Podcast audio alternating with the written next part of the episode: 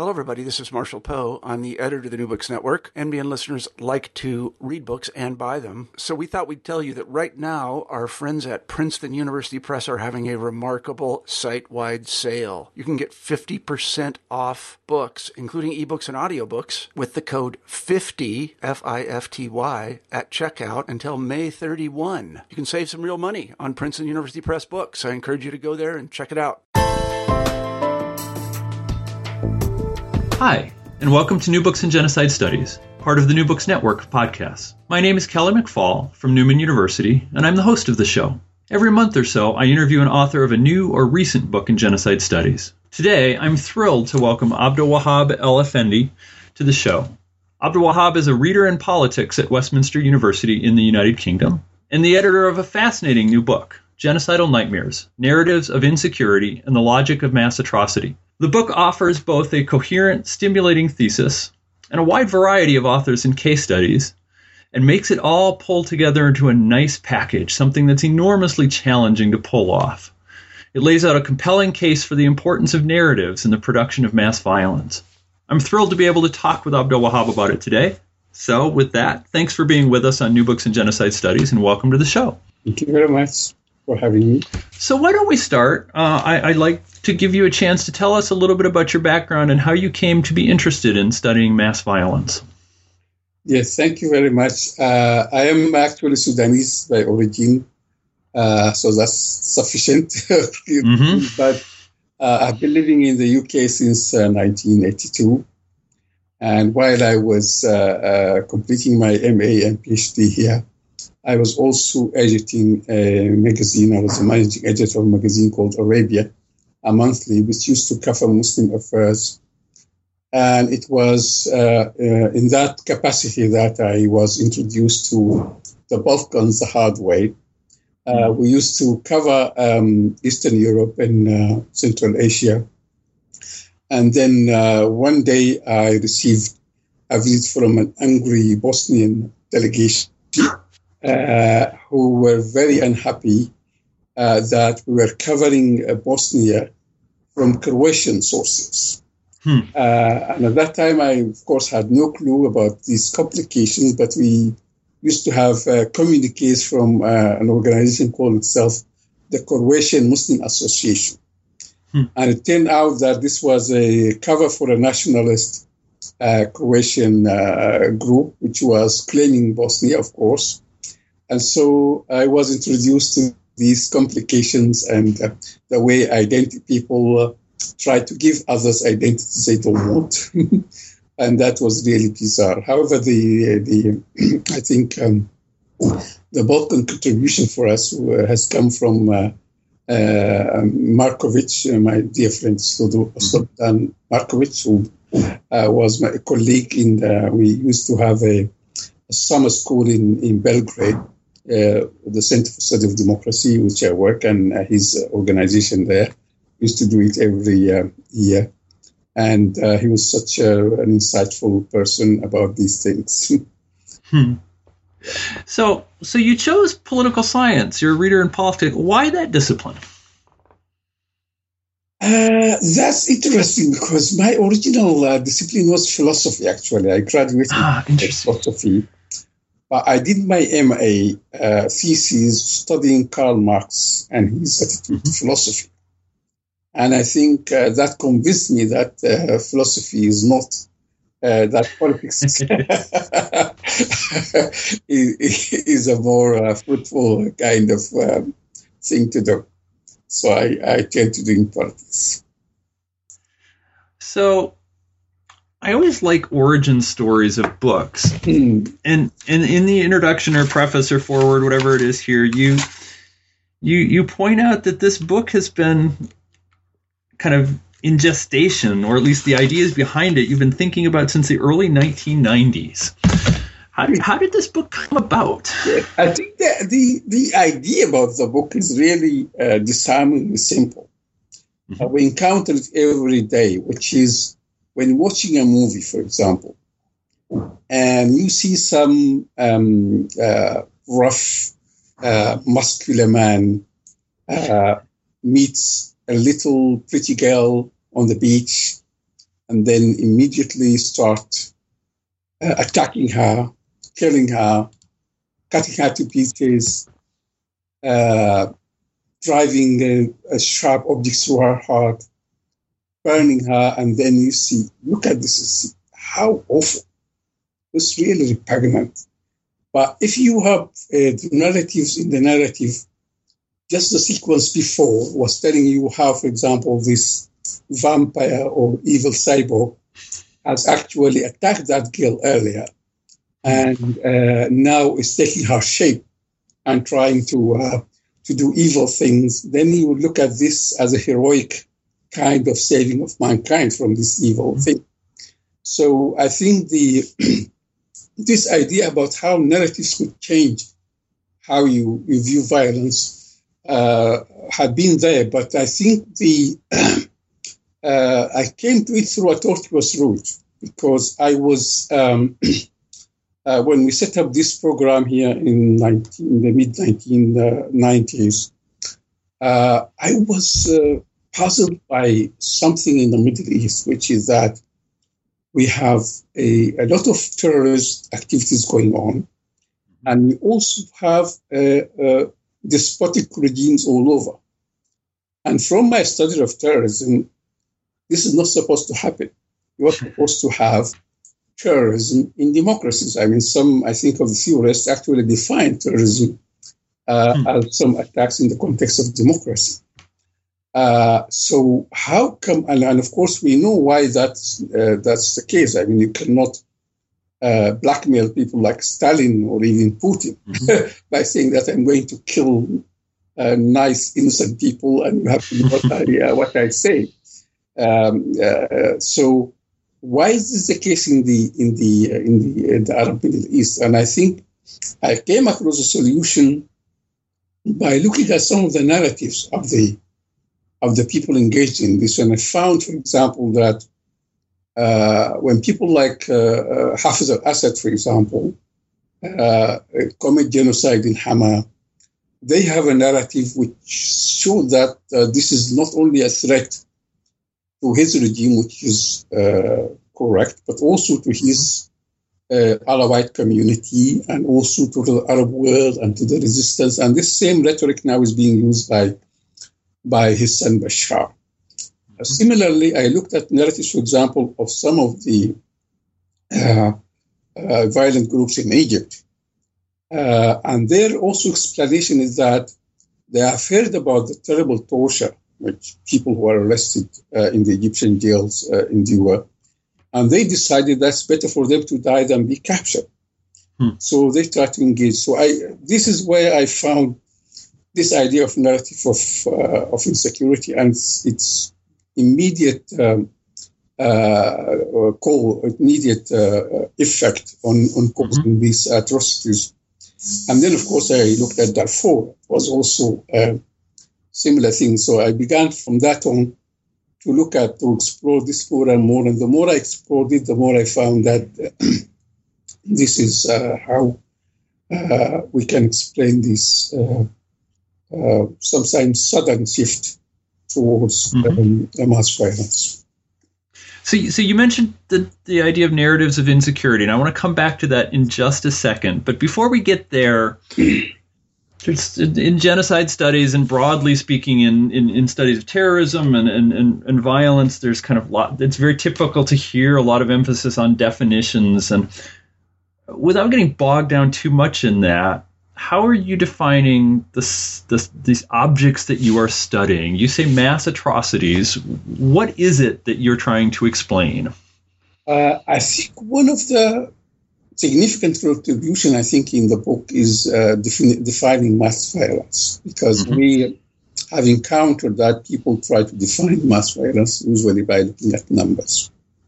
And I think that's an unfruitful kind of approach. We define mass violence in terms of where the evidence points to the fact that the perpetrator doesn't have an upper limit on victims that they are prepared to destroy in order to achieve their objective. That would make, for example, killing 5 people or 10 people or 100,000, because some atrocities, just a few people are killed. And we can see, for example, from clear evidence that, for example, the terrorists of 9/11 had no limit. They did not have a limit on how many victims they wanted. Or, for example, Bashar Assad now in Syria doesn't have any limit on whether direct or collateral damage, and there was no care taken to protect civilians. So I think atrocity in this regard is that violence where people just do not care, which I think is probably the best definition of an atrocity, which is also intuitive as well. And one of the really nice things about your book is that the explanatory framework you use can apply whether you're talking about instances of terrorism or of massive violence or traditionally defined or genocide. So could you explain a little bit what exactly you mean by the narratives of insecurity? Briefly, it's scare stories. I mean, people who construct these stories, project a kind of dire threat, which is imminent and present and real.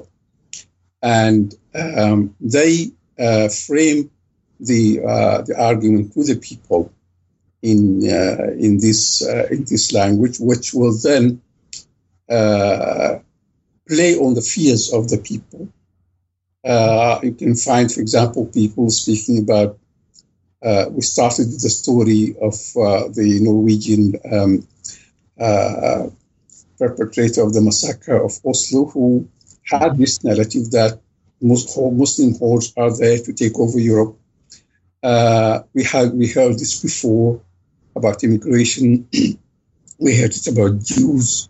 We can hear it about blacks. We hear it about lower-class people. All sorts of these stories, which are coherent, which are also plausible in some sense.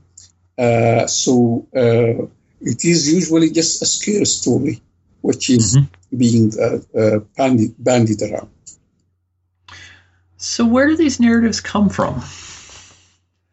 I think there are a number of sources. There is usually prejudice. People are usually have their own prejudices in societies, but we found in this research, for example, that intellectuals sometimes are source of these stories, because these stories have to be told in a very coherent way. I mean, it's just not you can hear, for example, racist remarks from the man in the street. You can hear prejudices from old ladies. But in order for these to become a real story, you have to have a credible source, a politician, a maverick agitator, but it could be from a sustained source, like, for example, a right-wing group or a political group or a group of intellectuals. But I think what is interesting in that in these times, and especially, for example, look at the Yugoslav story. It was the intellectuals, actually, who did construct very plausible narratives, which had laid the ground for the shift. And, for example, these days, Islamophobic narratives come from very respectable intellectuals. And I think one of the interesting elements in the Yugoslav case was that the intellectuals who produced these narratives were themselves former left-wing Marxists. Mm-hmm. So they were able to inoculate these narratives against possible criticism from that area by showing that, for example, we were, for example, good Yugoslavs, we were good nationalists, we were good universalists, but we discovered correctly that this universalism is just a one-way street. We are the Serbs, for example, or the Croats are the only universalists, but everybody else is a nationalist, so we have to look out for ourselves. So you've hinted at this a little bit, but could you expand on this? So you've got this production of the narrative by intellectuals or other people. How is it that some narratives take off and others kind of die without ever getting any significant support or acceptance? I think for example, we have a famous example of a narrative which died. That was the famous Rivers of Blood speech by Enoch Powell here in England in 1968. Now, that was a narrative which first took off like wildfire. And a lot of observers at that time thought that Britain, if that narrative has been allowed to go on, Britain would have probably become an early Serbia. Now, I think the British political elite, especially Edward Heath, the leader of the Conservative Party at that time, took really decisive action and ostracized Powell. Also, the media and the British intellectuals in general played a very constructive role. Now, it depends on our overall context. If narratives find no resistance, they are usually they go through the area of least resistance, that they play on prejudices. We see, for example, examples of Islamophobia these days. It is moving fast, but it's also being countered by politicians, by intellectuals, by mainstream media, and so it is being contained. But we could see a situation where it could actually take off, especially if we have corroborating evidence, like, for example, this horrendous act by these militant groups like Islamic State and so on and so on.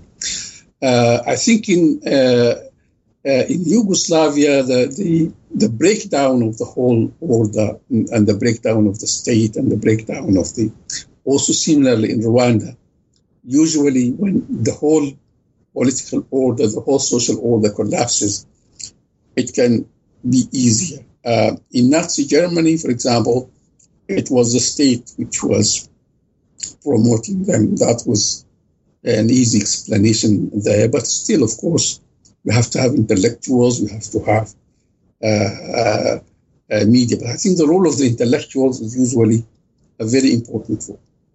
So then what advantages does this focus on narratives of insecurity offer in understanding this kind of violence? I think as I said about the movie, it shows that you don't have to be a different person, or you don't have to be crazy, you don't have to be psychopath in order to shift into this direction. Because if there's convincing narrative to tell you, for example, that Muslims are a danger to Europe, they are going to take over, they are going to introduce barbarism and so on and so on. And credible intellectuals, credible voices tell you that, then the next step will be as in the Norwegian case, some people would say the next argument is that the politicians, the leaders are not doing what they should do. And that's where terrorism, for example, comes from.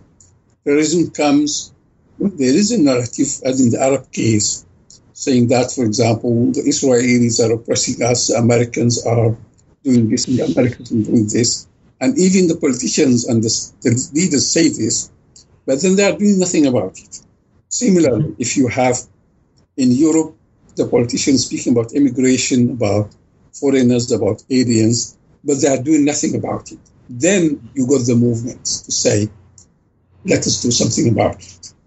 And then you get the right-wing extremist groups, you get the individual terrorists, and so on and so on. So the way narratives shape your world, you don't need all these other explanations, which try to find, for example, that individuals must have had some psychological problems, they must have things in their childhood, it must be poverty, it must be this, it must be that.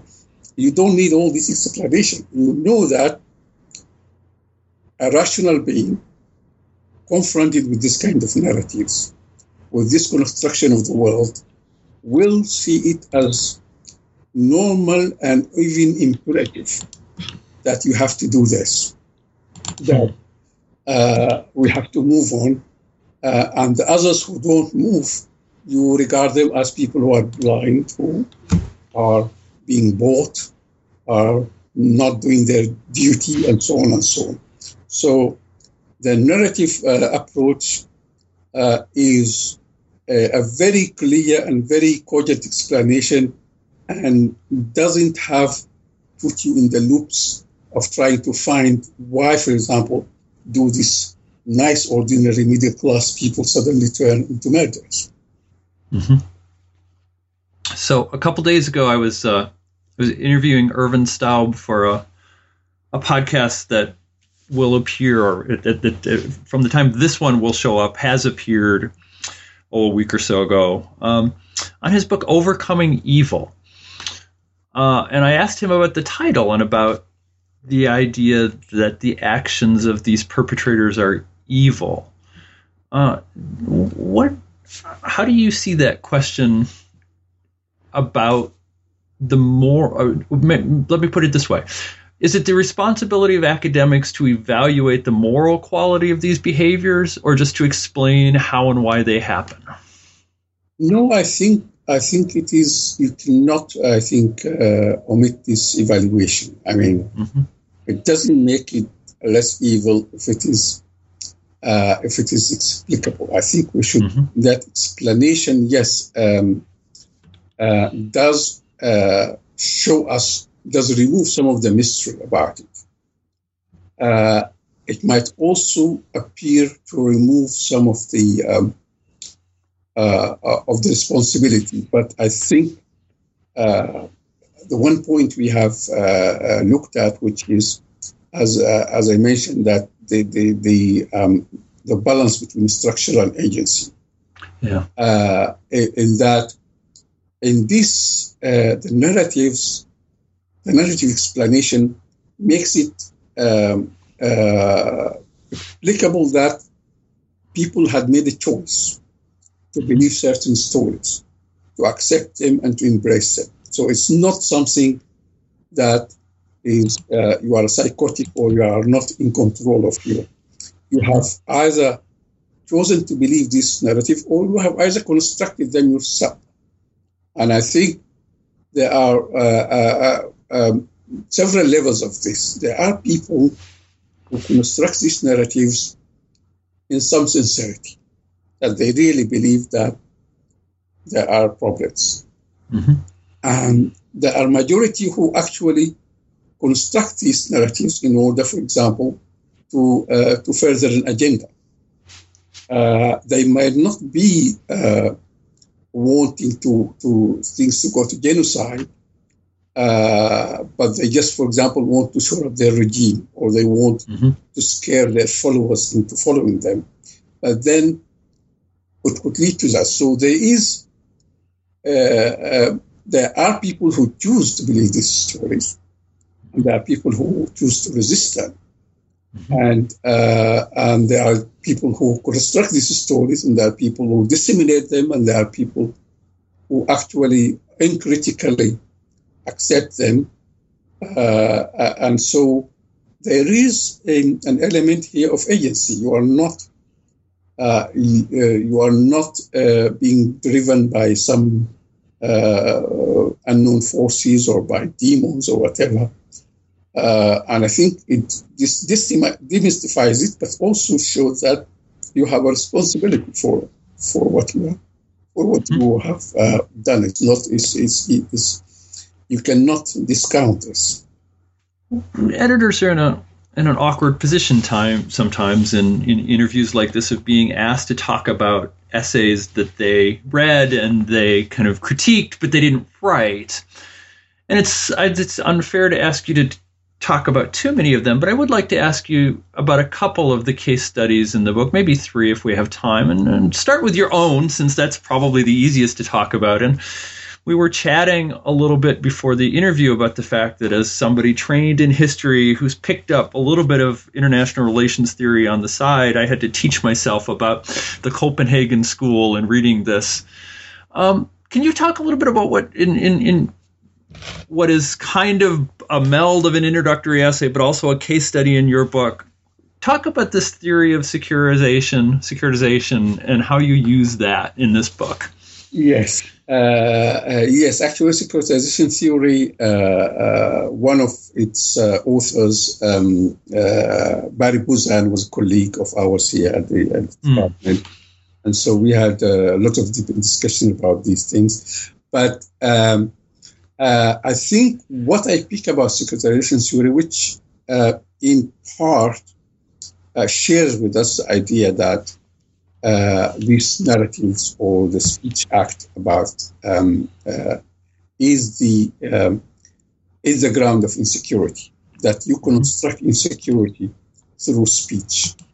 But I think my main objection, and also attempt to develop the theory further, was that this theory assumes and takes for granted a democratic background.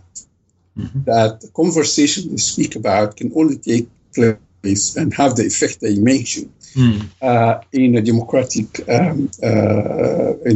atmosphere, and they are in denial about this. In fact, although they mention in several of their works that they of course assume democratization, or at least making it the starting point, they claim that this theory works in also non-democratic contexts, and they have case studies about China and others which try to prove this. And I think the point I have made, especially with regard to this, that securitization theory would not explain atrocities. Because if you are talking about democratic theory, or democratic atmosphere and democratic debates about security, yes, of course, a number of the people I quoted mentioned securitization of immigration and similar things, which they see as dangerous and even bordering on genocide.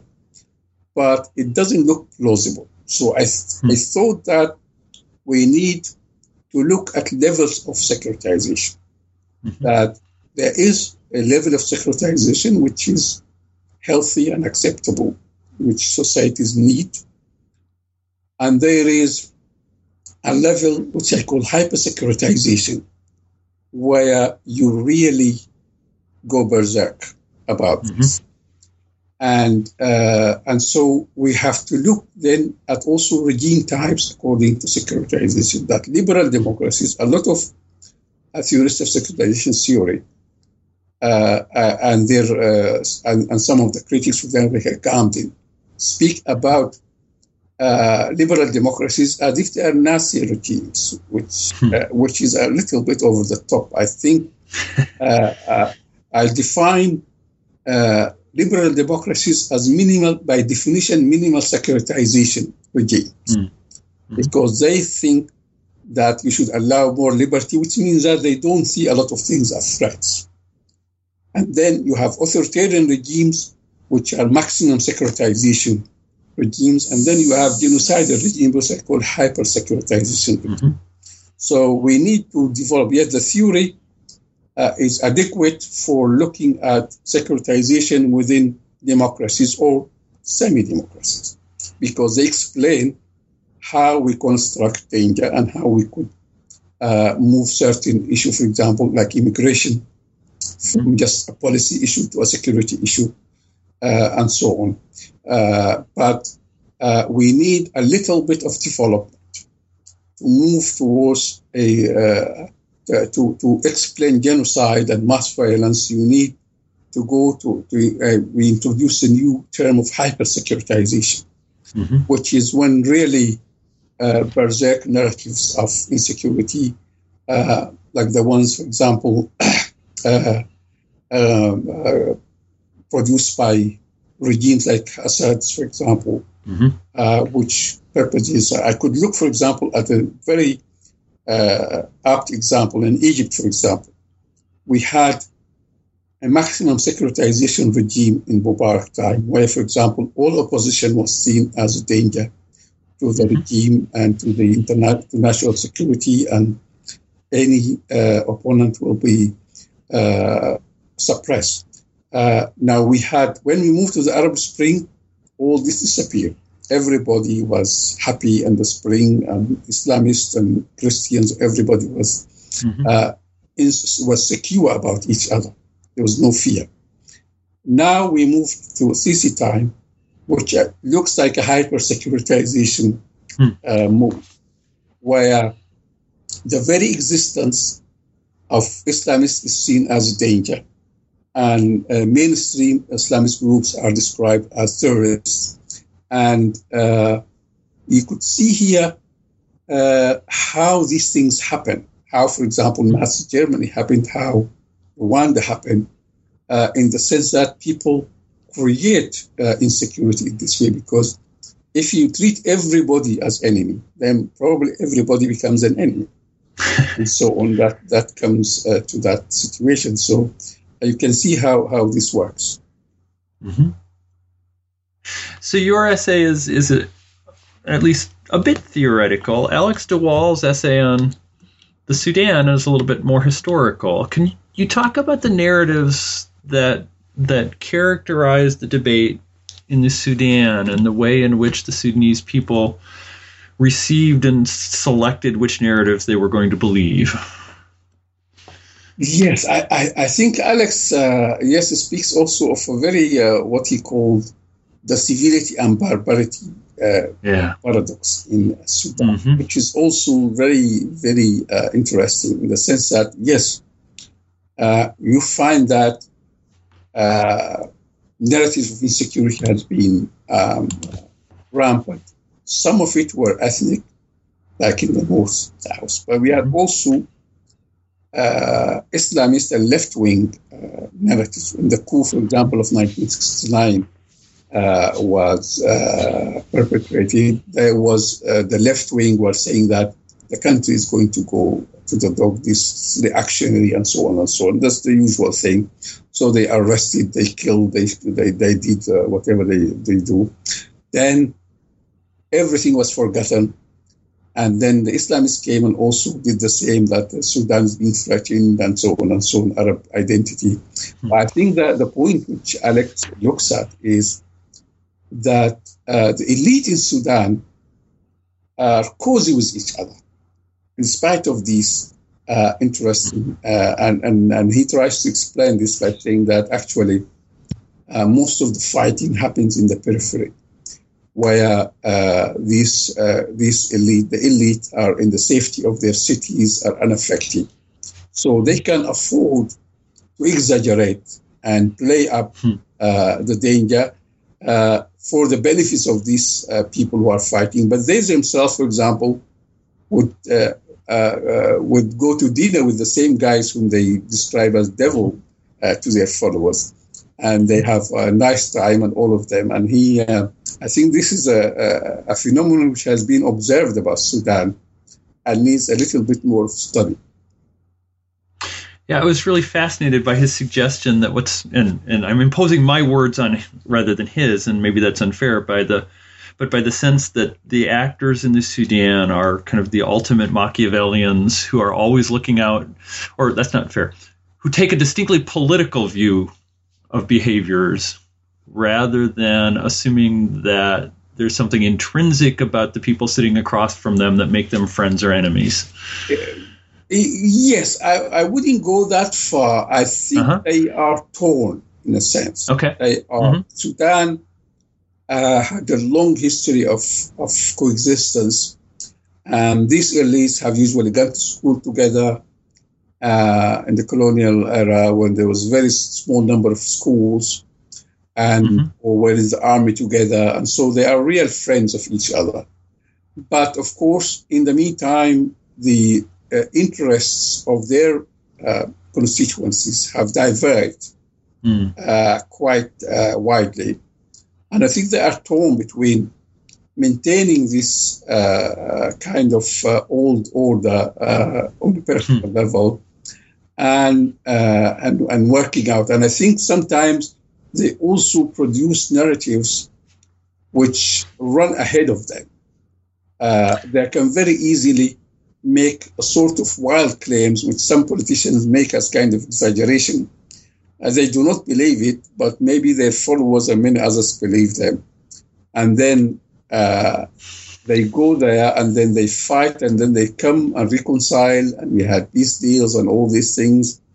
And there's a kind of what you call nihilism or kind of really uselessness about all this, pointlessness. So one of the observations I hear you saying is that in fact narratives, and this loops back to an earlier point in our conversation, narratives might be generated by elites or other people, but in fact the events on the ground that narratives inspire can actually change the narrative itself beyond what the initial authors of the narrative expected it to be or to serve. I think that's putting it really accurately, yes. I think the narratives then have a life of their own. And also groups which are formed around these narratives, they also then produce more self-reinforcing narratives. If people started killing each other after they were neighbors, for example, like in Darfur, people were always neighbors and always living peacefully with each other, then they start killing each other. Of course, that has a backlash because then the insecurity deepens, and then sometimes they need stories to justify what they have done, things they themselves recognize as really atrocious and unacceptable when you go and kill your neighbors. So they then produce stories about some foreign conspiracies, about the other side being instigated by some evildoers from so and so, and then this become reinforced. I talked, for example, to one of the so-called Arab gathering in Darfur, and he was one of the credited for starting some of these Arab non-Arab things. And when I talked to him, he was just a simple guy. And he said, all I wanted was to get a job.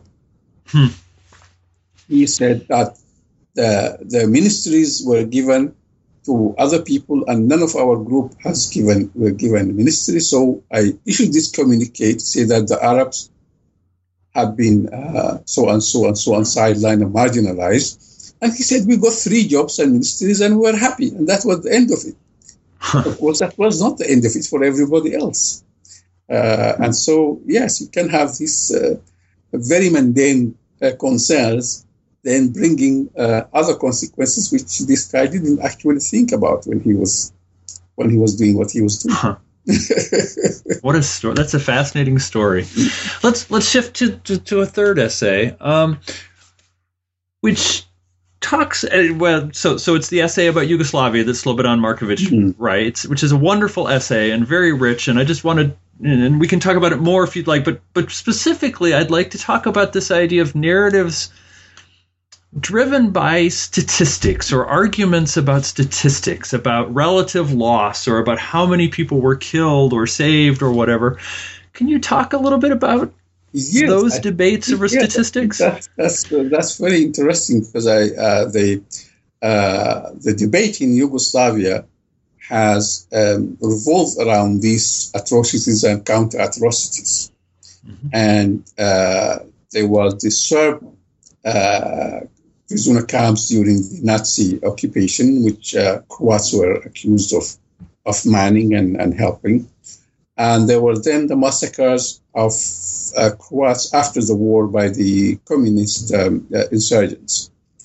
And in both cases, it has become a matter of how many were. And each side began to inflate the numbers on their side while trying to actually minimize or even deny that anything has happened to the other side. And so that was really intriguing, that numbers became a kind of driver for narratives. But this is not actually isolated. For example, in Darfur, the issue of numbers has become also quite crucial, because there has been, Mahmoud Mamdani in his work on Darfur, Saviors and Survivors, tried, of course, to play the other side and see that the numbers were inflated and so on and so on.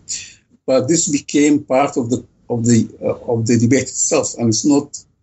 We know, of course, about the denial of the Holocaust and the numbers. Also, this is a figure which is also become a feature. So I think this is usually part of the. Of these debates, that the people who are on the perpetrator side or have sympathy with perpetrators try usually to play down the numbers. But yes, I think for me, although I'm not expert in Yugoslavia, but I've read a lot about it, and as I told you, I had been following it from the 1980s. But I think. It was very insightful the way Slobodan has shown, for example, how this thing has been going on since the 1960s. The way there were these communist prominent intellectuals on both sides, on the Croat side and on the Serb side, who have developed these narratives and began, for example, to produce books just as the Yugoslav communists state was in twilight. And the way, and this again explains how this narrative, the Serb book was published, and they just printed, I think, 2,000 or 3,000 copies. Mm-hmm. But they were immediately sold out, and then another print, and suddenly it became a bestseller. The same thing happened with Tuchman's book. Which is interesting, but I think what is interesting also on the Serb side is that it was not actually Milosevic who started this, but the intellectuals. Milosevic then benefits from it, while on the Croat side, Tuđman, the intellectual, also became the leader, which is quite interesting in that. But it is really fascinating about how these things evolve and then get a life of their own. I don't think, for example, the guy who wrote the book anticipated this kind of reception and creating a movement, but that happened, which is something also we need to look at, how the mechanism happened by which sometimes we cannot predict the impact of these narratives and how they go. Mm-hmm. Well, let's back out maybe from talking about specific essays to talk about some broader questions. And the first is probably both the most obvious and maybe the most difficult to answer, and that's how do we take these ideas of narratives, or this insights provided by the idea of narratives of insecurity, and apply them in a practical way? I think the first thing is that this is a clear early warning system. Mm-hmm. Mm-hmm. If you watch the narratives, if you watch the stories, then you can see how things are going to follow. Usually, there is a long lag between the stories and the actual violence. Mm-hmm. And one example I have noted, for example, in Egypt, since the beginning of 2012, there was a kind of really ugly narrative, which you see in the media.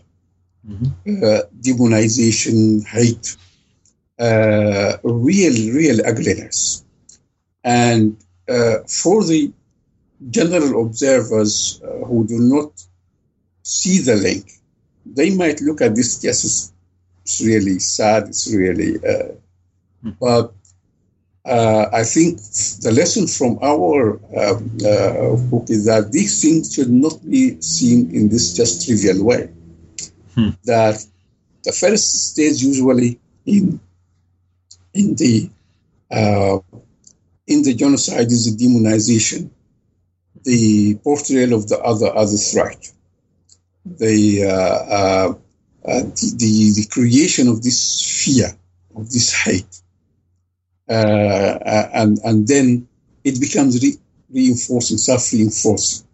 That the man on the street, for example, when he or she heard the story many times, would themselves then be in fear from what happened, and then mm-hmm. they might begin to conduct themselves in a fearful way, and this becomes contagious, and then at one point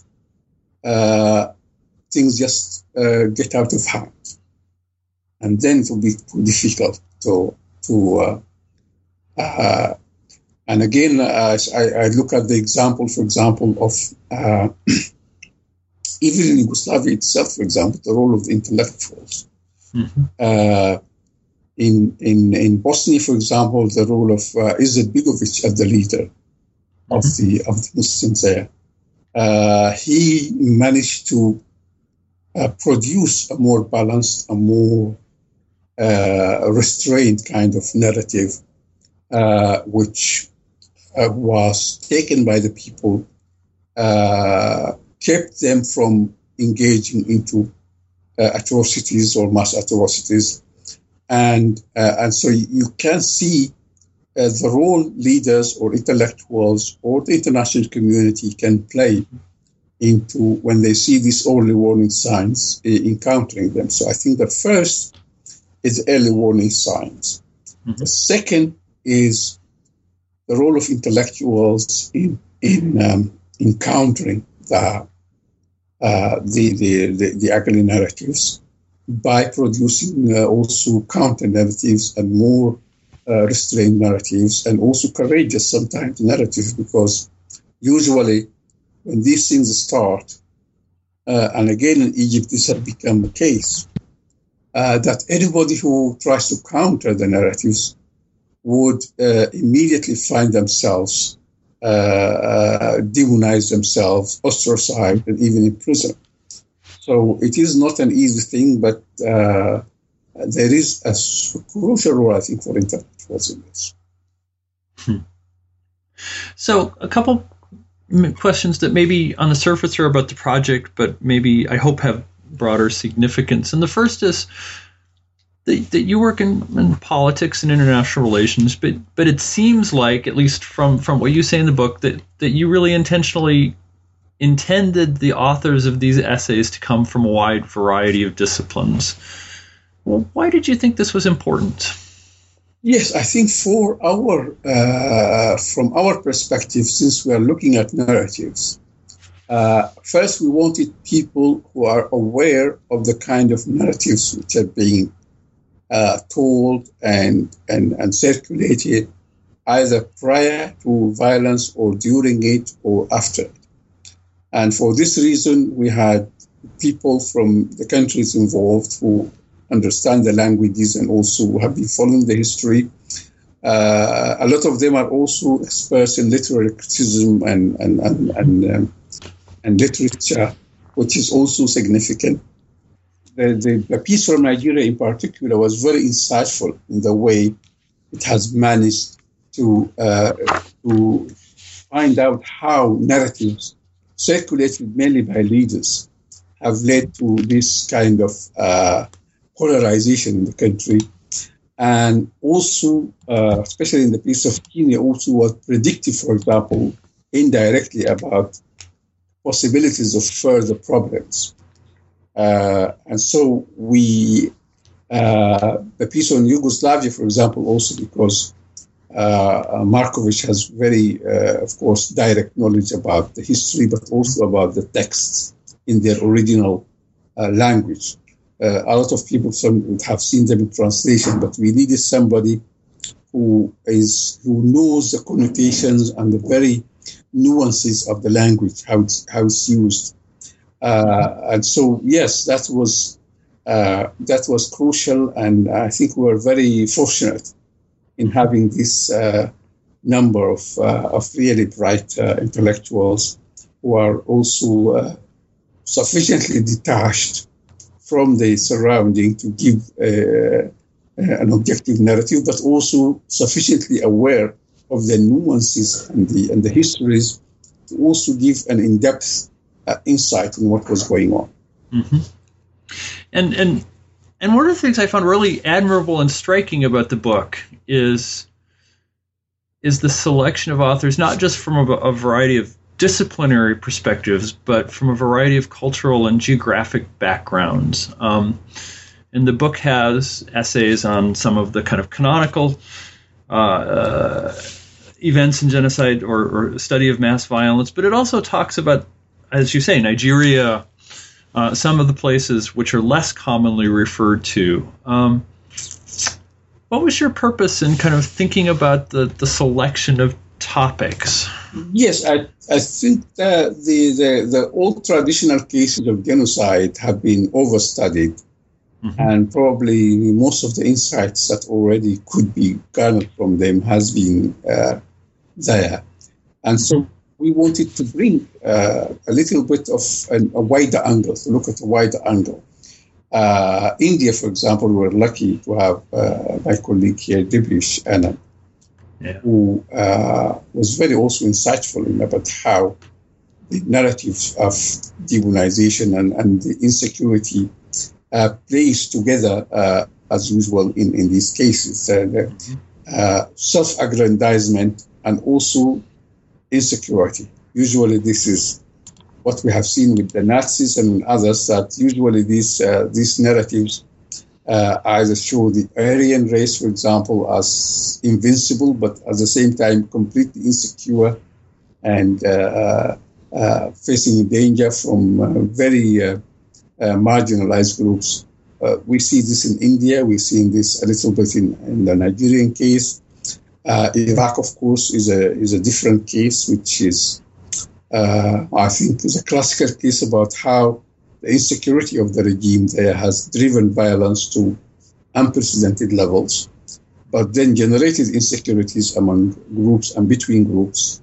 So I think the wider angle and the number of new cases was very important addition to bring new insights. So we had the focus on narratives and the side, and the focus on new cases. Both of them, hopefully, should bring very important new insights to genocide studies. I have to say, I very much enjoyed the book, and I learned a lot from it. All of the essays were wonderful. I as you pointed to the Nigerian one, I was especially struck by that essay. But we've taken a lot of your time, so I just asked you a couple kind of concluding questions that I try to ask the authors I have on the show. And the first one is to give you a chance. Is there a book or something about the subject, whether it's an academic book or a memoir or maybe a film or something? What should somebody stop what they're doing now that they're done listening to the podcast? And go find at the library. What would you suggest? Well, first, watch The Matrix.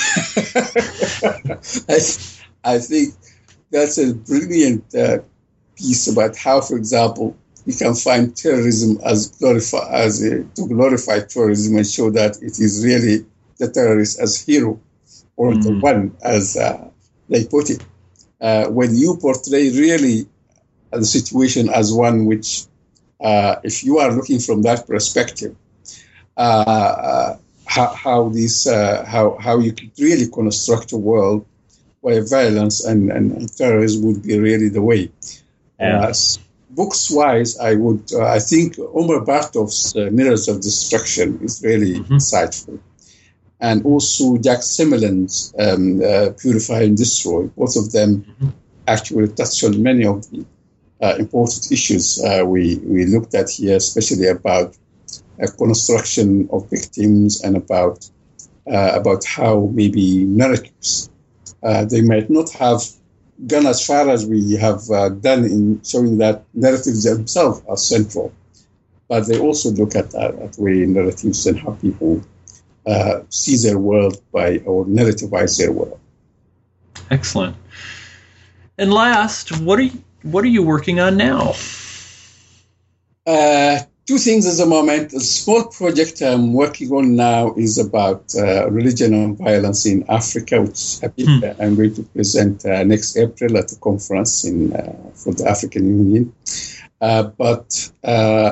In book-wise, I'm returning to the central issue I started with about terrorism and violence, and especially in the Arab political system, the fate of Arab democracy after the spring. Now that it has been engulfed in so much really violence, which was unimaginable even before the spring, but is more unimaginable after it. And I'm trying to really go in depth to explain why have we sunk so low after going so high. Well, it sounds like a fascinating project, and I look forward to reading it. And I want to say thank you for agreeing to do the interview. I was very interested in what you had to say, and as I say, I look forward to what you're doing next.